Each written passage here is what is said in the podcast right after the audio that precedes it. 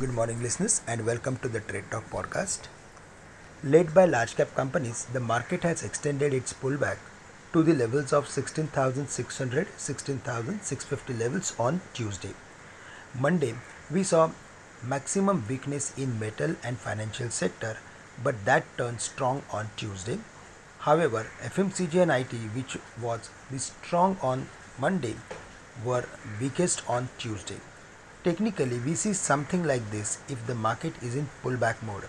If global markets remain strong, then Nifty could once again retest the levels of 16,700.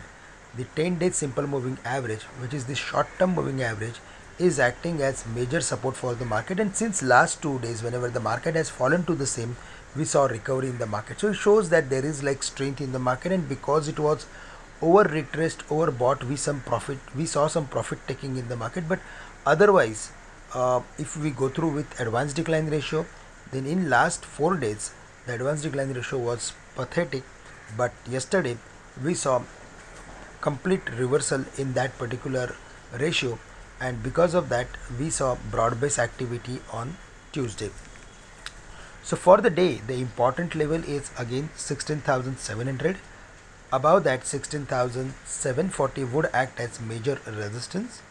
Below 16,650 the next level to watch out for would be 16,570 and 550. In case if we see the market starts sustaining below the levels of 16,550 then we can expect furthermore weakness in the market. Financials did well on Tuesday and furthermore upside is not ruled out in today's date. NBFCs, housing finance companies should participate in the broader run up. We like HDFC Bank, ICICI Bank based on their technical formation. HDFC Limited uh, was also uh, very close to its important support areas and today we may see some activity in HDFC Limited. Uh, also, there was some uh, reversal activity in Larsen as well as Reliance Industries.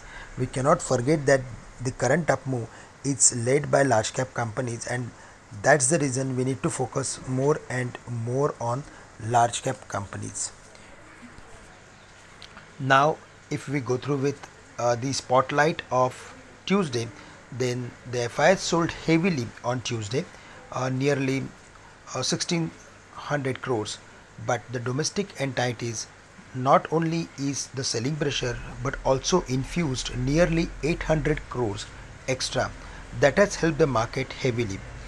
On the FNO segment FIs reduced long positions on put side as well as on the call option side and have added futures.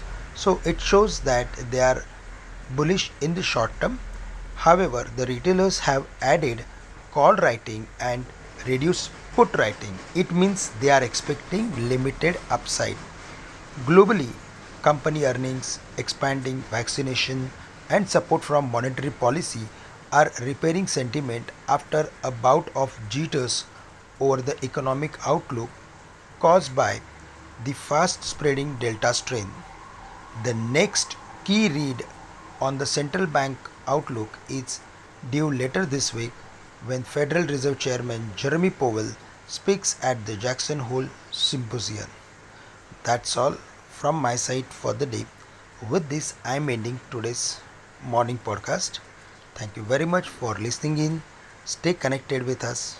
Have a great day to all of you.